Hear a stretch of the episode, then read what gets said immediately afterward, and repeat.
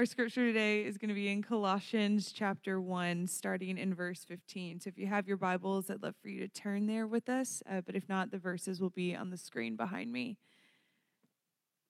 Colossians chapter 1, starting in verse 15. The Son is the image of the invisible God, the firstborn over all creation. For in him all things were created, things in heaven and on earth, visible and invisible, whether thrones or powers or rulers or authority, all things have been created through him and for him. He is before all things, and in him all things hold together. And he is the head of the body, the church. He is the beginning and the firstborn from among the dead, so that in everything he might have the supremacy. For God was pleased to have all his fullness dwell in him, and through him to reconcile to himself all things, whether things on earth or things in heaven, by making peace through his blood shed on the cross. This is the word of God for the people of God. Thanks be to God. Let's bow together for a word of prayer.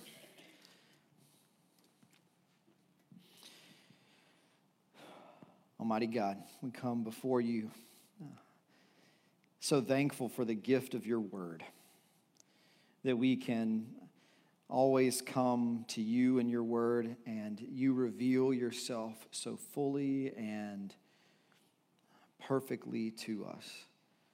Lord, I pray that you would be with us in this space and time, that you would be with me. I'm humbled by the task that you place before me, this task of proclamation. I pray, oh God, that you would use me, that you would work through me, and that if there is any effort of my flesh that needs to be set aside, Lord, I'd pray that it would be rejected so that only you would be left.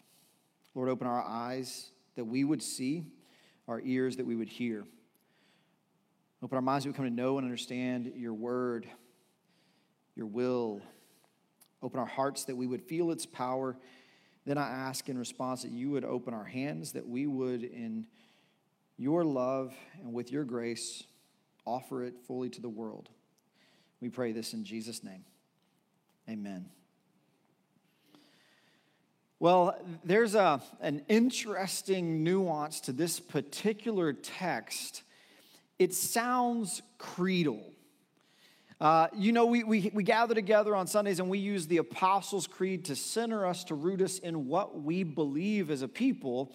And there are other opportunities that churches exercise to use the Nicene Creed as a foundation of what they believe. And the Apostles' Creed and the Nicene Creed are creeds of the church. They're statements of what we believe that were affirmed by councils of leaders that God appointed for those due seasons. And so it's a gift to be able to use the Apostles' Creed and the Nicene Creed. But there are other creeds that we might be able to utilize. Some of them are formed by certain denominations or certain regions of the church. I remember when I was in confirmation growing up, I was asked to write my own creed, which was probably a bad idea because my creed then probably was closer to heresy than it was to faithful articulation of God's word. And so we have to be careful and humble when we enter into it. But there are a number of passages in Scripture that can be used as a creed.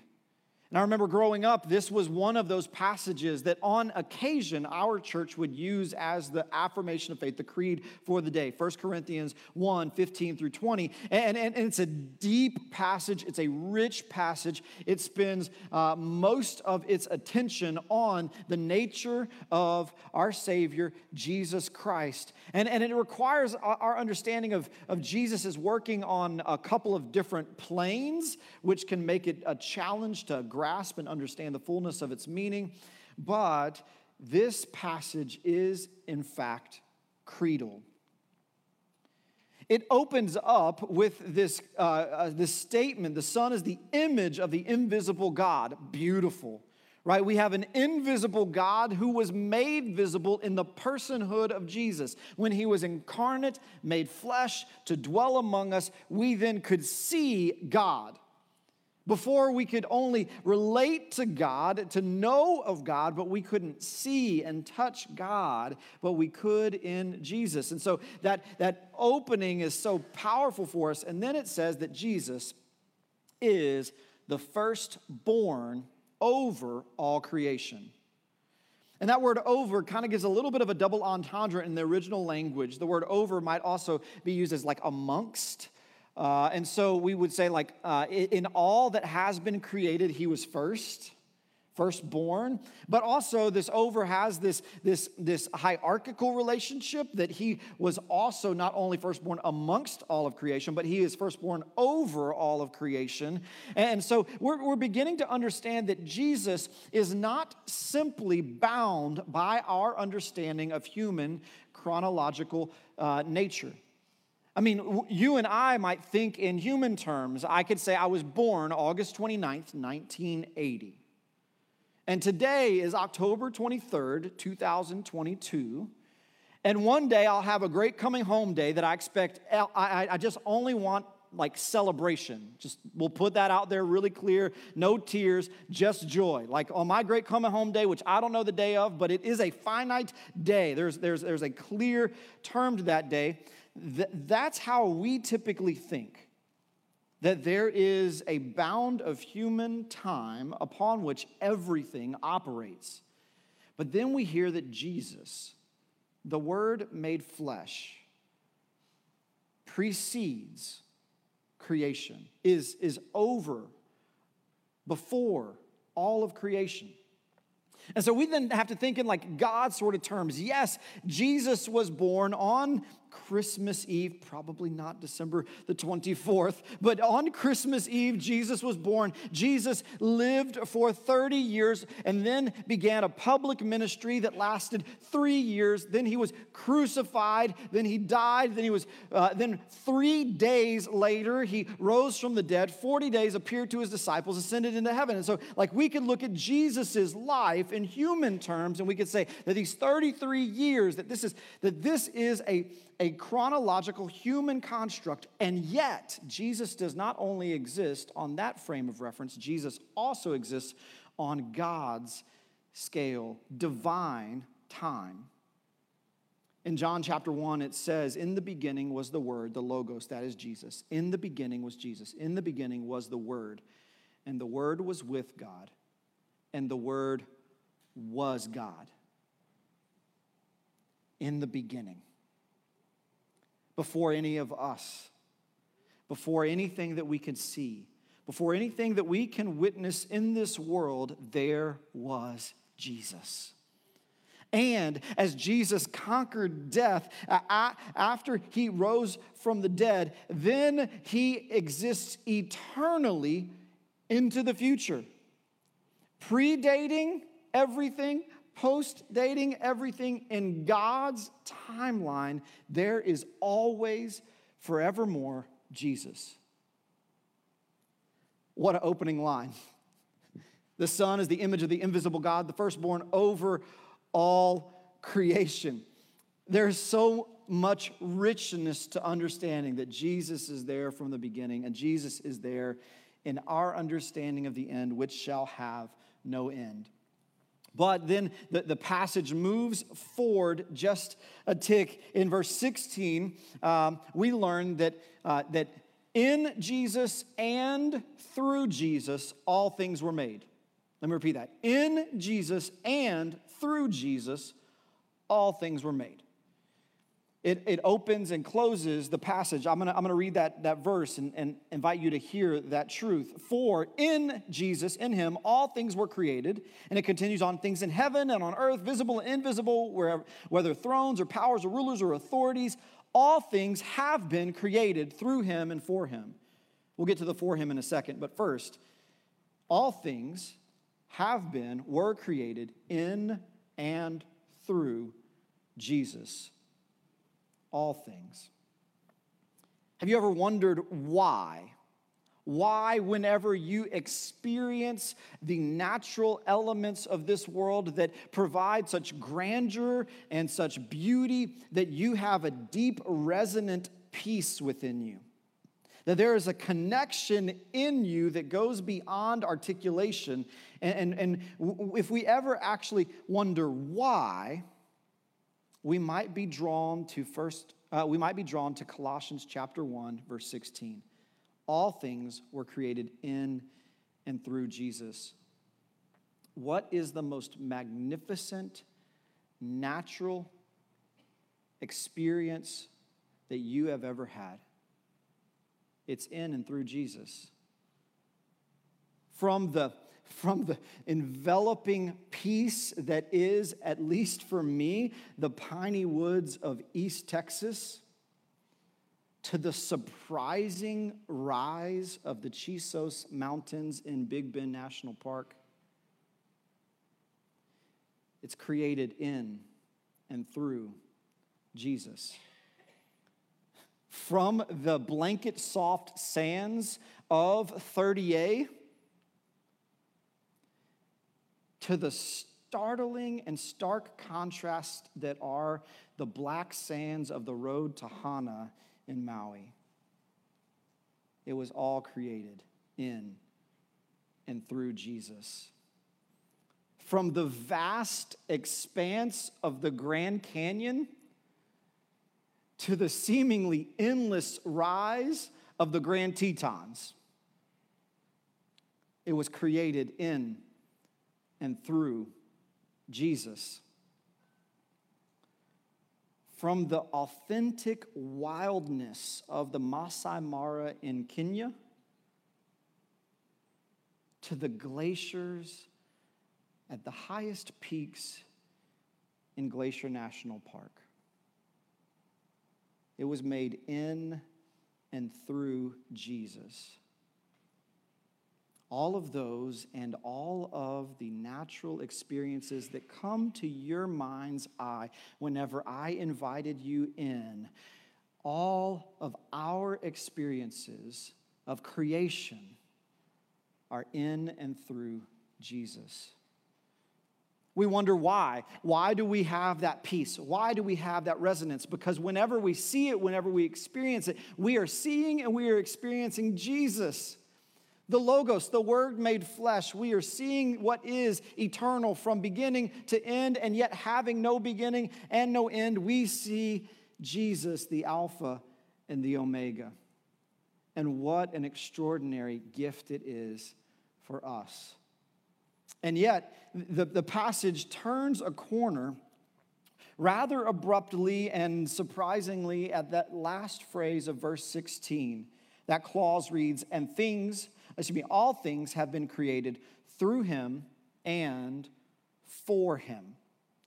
All things have been created for Jesus.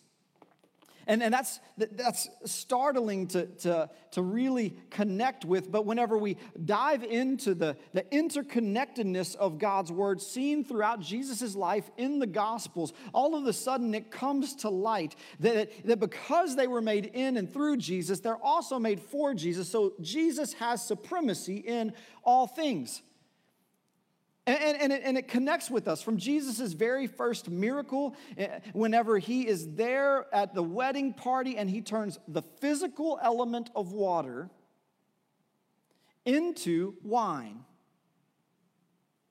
You see, that water was made for Jesus, and it would do as Jesus commanded. And at Jesus' word, the water would turn into wine because Jesus had a purpose for it. Jesus wanted to honor the bridal party, wanted to honor the guests and make sure that the fellowship continued. He did not wish for that water to remain water, but called it into the form of wine, and it obeyed.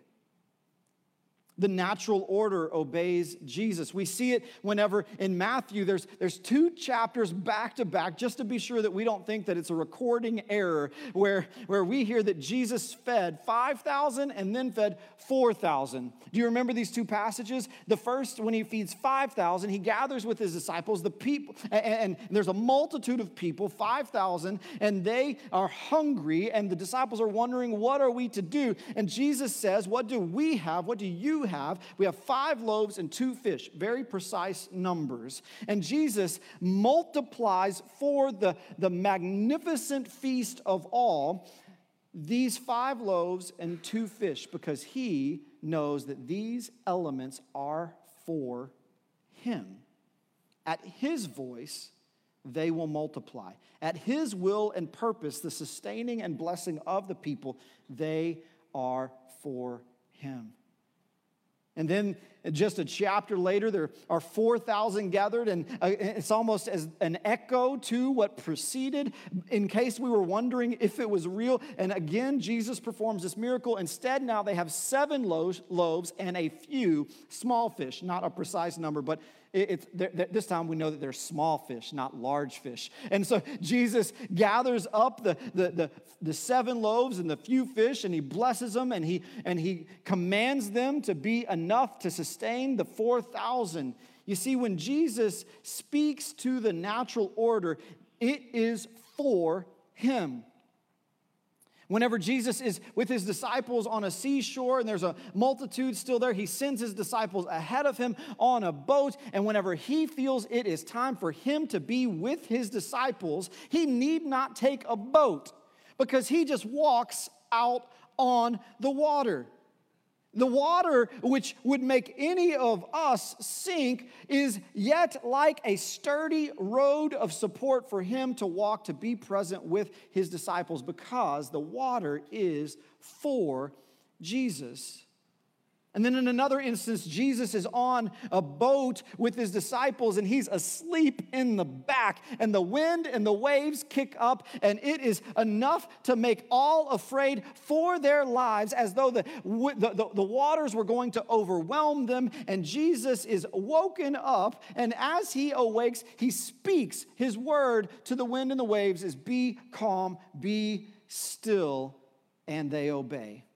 He says, I was there at the origin of the wind. I know the very depths of the water from whence the waves have come. I am God, and this is all made in and through me, and it is all made for me, and I am in this space a source of protection and peace for my disciples.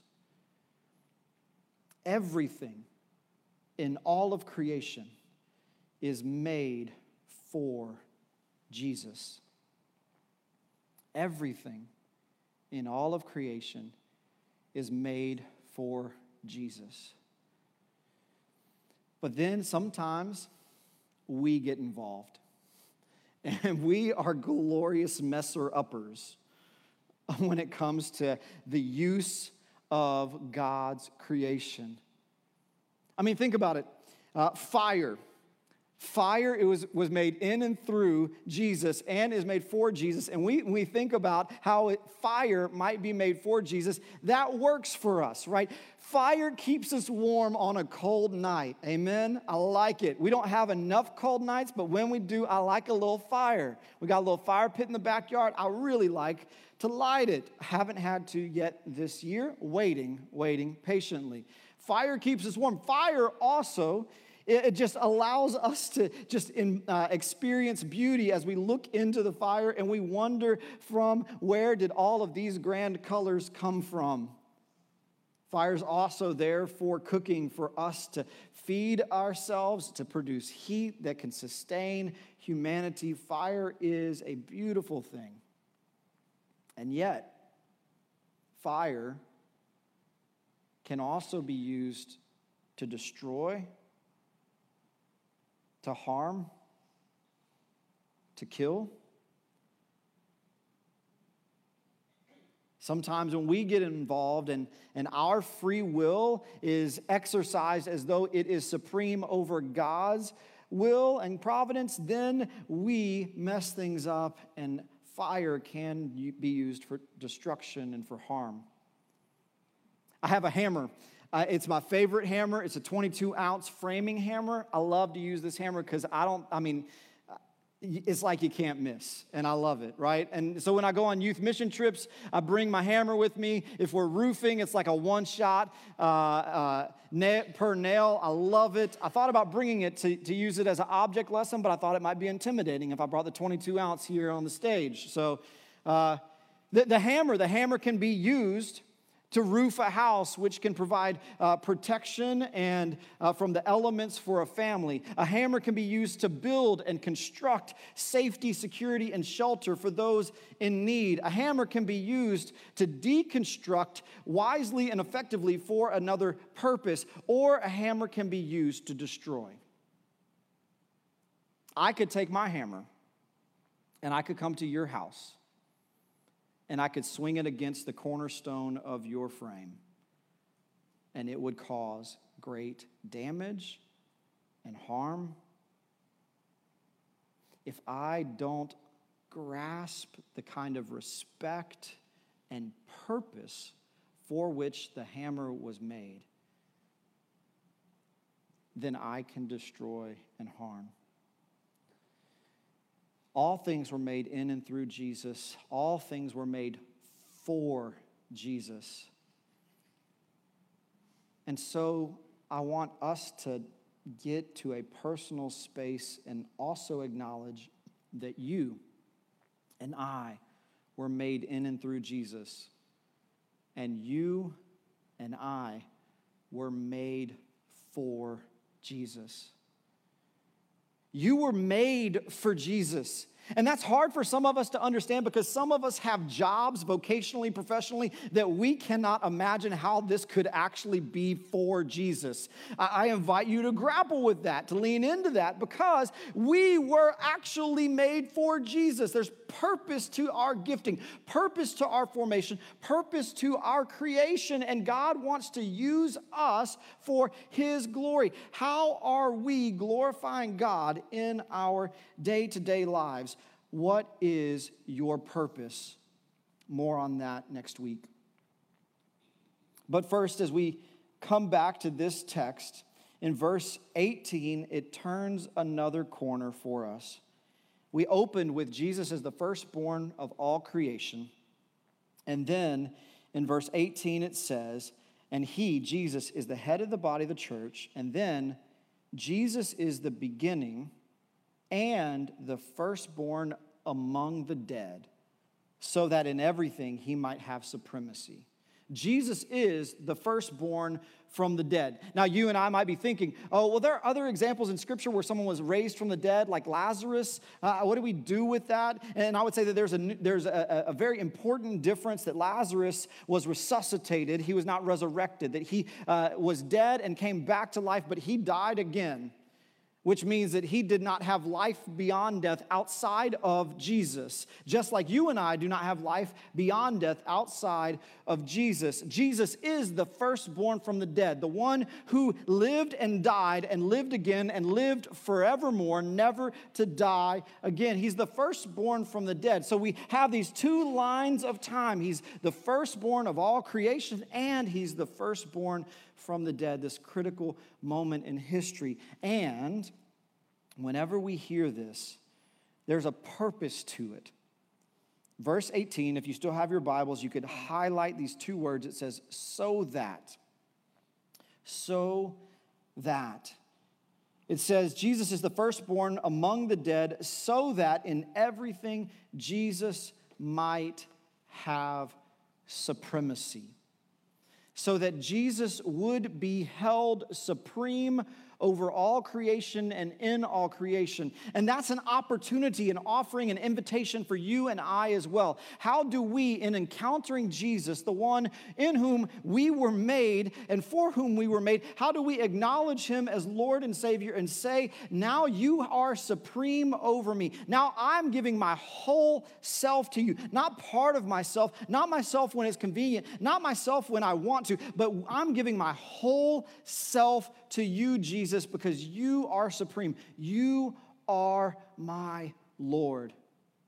There's this glorious moment in Scripture where Jesus is entering into Jerusalem on Palm Sunday, the final week of his life's ministry there, coming for the Passover. And as he is coming down the Mount of Olives and coming through the valley into Jerusalem, everybody gathers together. And you might remember this. This is typically what we celebrate the week before Easter. People wave palm branches, right? And we have the kids do a little train around the sanctuary. Hosanna, Hosanna in the highest heaven. Blessed is he who comes in the name of the Lord. But one of the things that we might not give enough attention to is some come to Jesus and they say, Jesus, this is a lot. I mean, it's almost like they're worshiping you. It's almost like they're acknowledging that you're supreme, that you're the name above every name. It's almost like they're saying you are the Messiah, you are God. Rebuke them, they tell Jesus. They tell Jesus, tell them to stop. Tell them not to say anything more. And then Jesus has this moment with those who doubt him, who have not yet received him. He has this moment, he says, I can't do that. But even if I did, if I told everyone here to stop worshiping Jesus, you know what would happen? Even if I told everyone to stop worshiping me, the rocks, the very foundations of the earth would begin to tremble with a voice audible from the divine, that all things in creation would begin to shout and sing my praise. You see, even the creation was in and through Jesus and is for Jesus. And if we aren't for him, even the rocks will be for him. And so we're given this invitation. You and I, all on this earth, are given this invitation to say, Jesus, you are supreme. You're the firstborn of all creation, and you're the firstborn from the dead. You're the one in whom I have my being, and so I offer my whole self to you in humble submission. And so what would it be for us to attune our ears to the praise of creation, to Jesus, our Savior and Lord, and join in? The creation sings of his praise. Let's join in that holy chorus so that in all things and at all times, you and I would be for Jesus. Lord, use us. That is our prayer. Let's pray together. Gracious and loving God, what a gift it is to hear of this holy rumble of creation, that you are the Lord of heaven and of earth. And as the Lord of all creation, you love us enough to send your son, Jesus, on our behalf. Lord, we acknowledge you. We acknowledge that all things have come into being in and through you. And we pray, oh God, that you would use us as your servants in this world. Be glorified amongst us. Be glorified in us. You are supreme. You are good. As we enter into this time of offering, we pray, oh God, that you would be glorified in the gifts and the givers' sacrificial offering, Lord, that as we together offer a portion of what you have blessed us with, Lord, we pray that you would use these things for your glory, honor, and praise in our community, in our world, because it is yours first, last, and forevermore. We pray it in Jesus' name. Amen.